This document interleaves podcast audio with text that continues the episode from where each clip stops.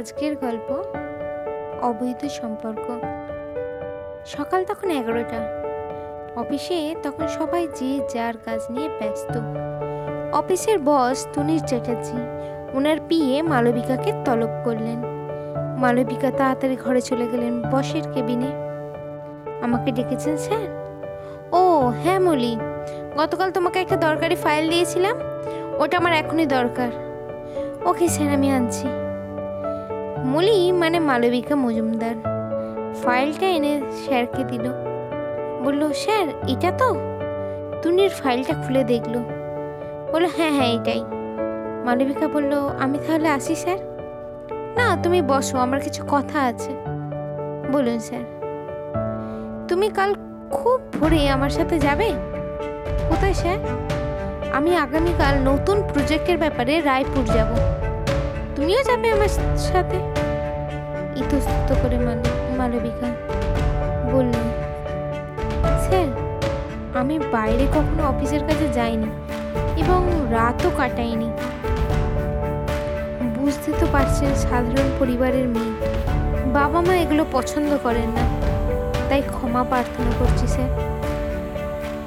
তুমি কি বলছো, মিস মলি? তোমার কোনো ধারণা আছে? তোমার কি চাকরিটা দরকার নেই? না না স্যার? চাকরিটা না থাকলে অসুস্থ বাবার ওষুধ, ভাইয়ের পড়াশোনার খরচ, বাড়ি ভাড়া, এসব চলবে কি করে? একদম মারা যাব স্যার। তাহলে এই বস্তা পচা সেন্টিমেন্ট ছেড়ে যা বলছি সেটাই করো। কাল সকাল সাতটায় হাওড়া স্টেশন গেটে চলে আসবে। আমি গাড়ি নিয়ে অপেক্ষা করব। অবনত মস্তকে মাথা নাড়িয়ে মালবিকা বললেন বাড়ি ফিরে এসে নিজের মনের সাথে নিজে যুদ্ধ বলল খানিকটা। মা বলল, মলি, আজ এত চুপচাপ কেন রে? শরীর খারাপ নাকি? না মা, তোমার সাথে একটু কথা আছে। কাল আমাকে অফিসের কাজে কয়েকদিনের জন্য বাইরে যেতে হবে। না গেলে চাকরিটা থাকবে না। তাই আমি কাল ভোরে বেরিয়ে যাব। বাবাকে তুমি সামলে নিও। সে কি মলি? সমর্থ মেয়ে। বাইরে রাত কাটাবি? লুকিয়ে নিয়ে নানা কথা বলবে, মা। মা, লোকে আমাদের সংসারটা চালাবে না। আমার সমস্যা আমাকেই মেটাতে হবে। তাই এই নিয়ে আর কথা বাড়িও না, আমাকে প্যাকিংটা সারতে হবে। পরদিন কথা মতো নির্দিষ্ট জায়গায় মালবিকা উপস্থিত হলো। যথারীতি বসও গাড়ি নিয়ে দাঁড়িয়েছিল। আজ মলি একটা নীল রঙের সালোয়ার কামিজ আর সাথে একটা গোলাপি রঙের ওন্নাস চোখে সানগ্লাস হালকা পিঙ্ক কালারের লিপস্টিক অদ্ভুত সুন্দর লাগছিল। বস তুনির চ্যাটার্জি মালিককে দেখে বেশ মোহচ্ছন্ন হয়ে পড়েছিল। তারপর একটু ধাতস্থ হয়ে গাড়ির লক খুলে দিল। মালবিকা পিছনের সিটে বসতে উদ্যত্ত হলো। তুনির চ্যাটার্জি বলল, কোনো দরকার নেই।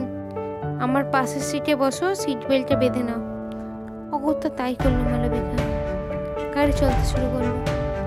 সুন্দর বিদেশি পারফিউমের গন্ধ গাড়ির মধ্যে।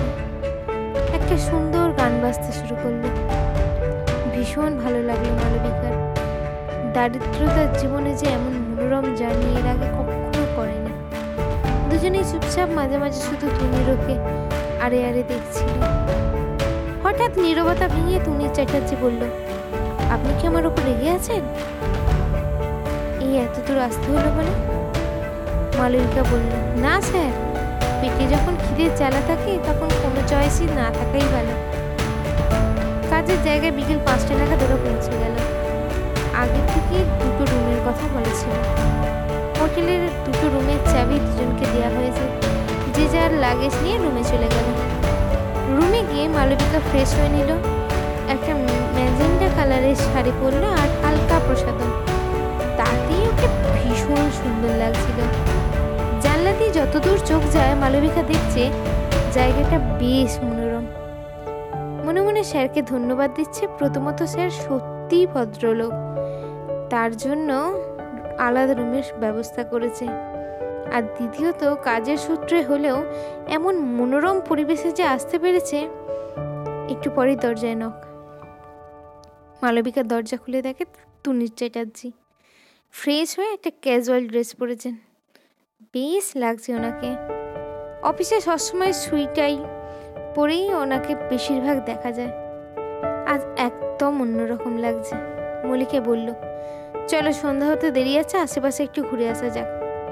মালবিকাও হাসি মুখে বেরিয়ে পড়ল। গাড়ি না নিয়ে দুজনে হাঁটা পথ ধরল।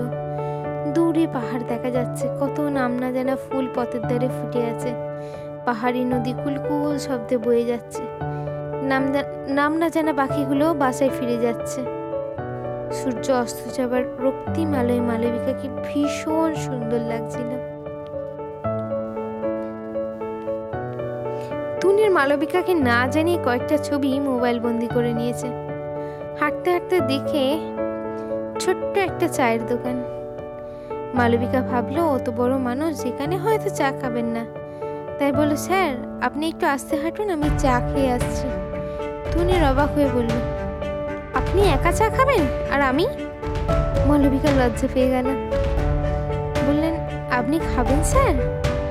আমি বুঝতে পারিনি।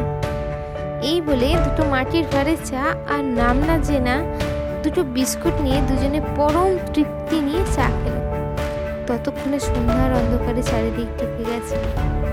দুজনে তাড়াতাড়ি হোটেলে ফিরে এলো। তুনির মালবিকাকে বলল, তাড়াতাড়ি ডিনার সেরে রেস্ট কর।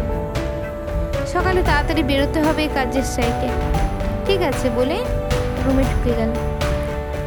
খুব সকাল সকাল উঠে পড়েছে মালবিকা। স্নান সেরে জিন্স আর টপ পরে নিল। কাজের সময় মালবিকা জিন্স পরে সাধারণত। বেশ লাগছিল ওকে। সাথে ছাতা আর সানগ্লাসটাও নিল। এরা ওর সময় সঙ্গে থাকে। চ্যাটার্জিও সময় মতো চলে এলো। দুজনে কাজের সাইটে চলে গেল। সেখানে নতুন প্রজেক্ট চলছে কন্ট্রাক্টর লেবার সবাইকে ঠিকঠাক সব বুঝিয়ে দিল তুনির। মাঝে মাঝে কিছু লেখালেখি ও ছবি তোলার কাজও করছিল মালবিকা মাঝে একবার ওরা সামান্য টিফিন আর চা খেয়েছিল। কাজের চাপে কখন যে দুপুর গড়িয়ে গেছে, কারোর খেয়ালই নেই। হঠাৎ আকাশে ভীষণ মেঘ করে উঠেছে। ভীষণ বৃষ্টি শুরু হলো। মালবিকা চিরসঙ্গী ছাতাটাকে খুলে নিজেকে সেভ করল।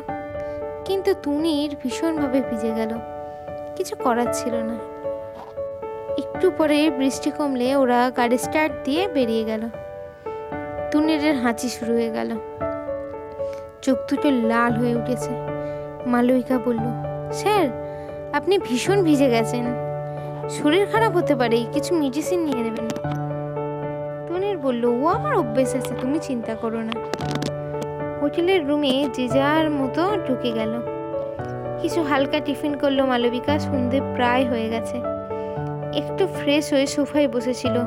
সারাদিনের ধকলে কখন চোখ বুজে এসেছে কে জানে? হঠাৎ দরজায় টোকা পড়ার আওয়াজ। ঘুম ভেঙে গেল।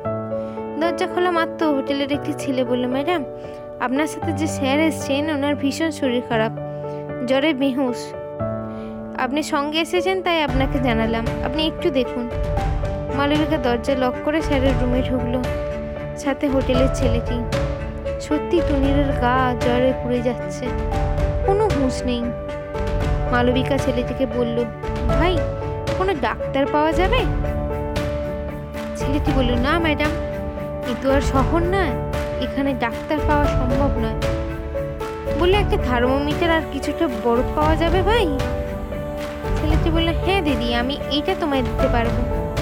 সারা রাত মালবিকা জ্বর দেখে আর জল পড়তে দিতে রাতে ডিনারও করেনি। ভোরের থেকে জ্বরটা তনিরের একটু কম হয়। চোখ খুলে তাকিয়ে রাখে মালবিকা ওর পায়ের কাছে রেখে মাথা ঘুমিয়ে পড়েছে। তুনিরের বড় অবাক লাগল। শরীর খারাপ বাড়িতেও কখনো কি এরম করেছে তার স্ত্রীকে তো কোনোদিন দেখেনি। এমন করে সেবা করতে পরম মমতা। সত্যি আমার বৈভব আছে ঠিকই।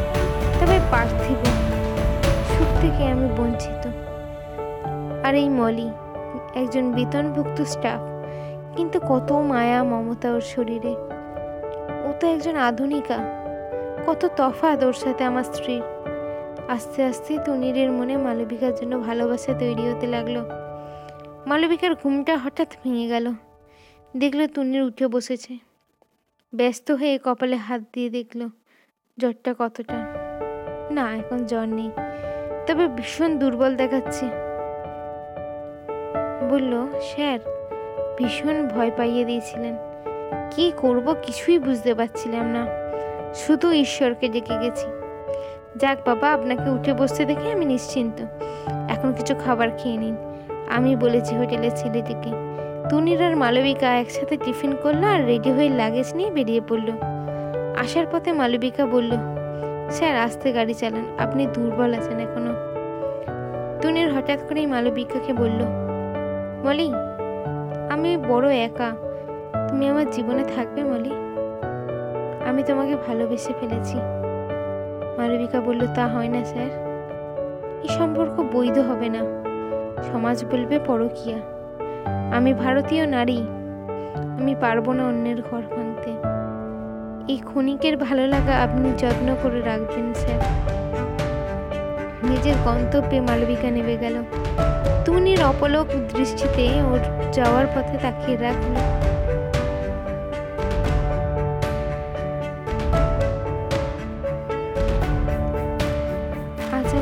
আজ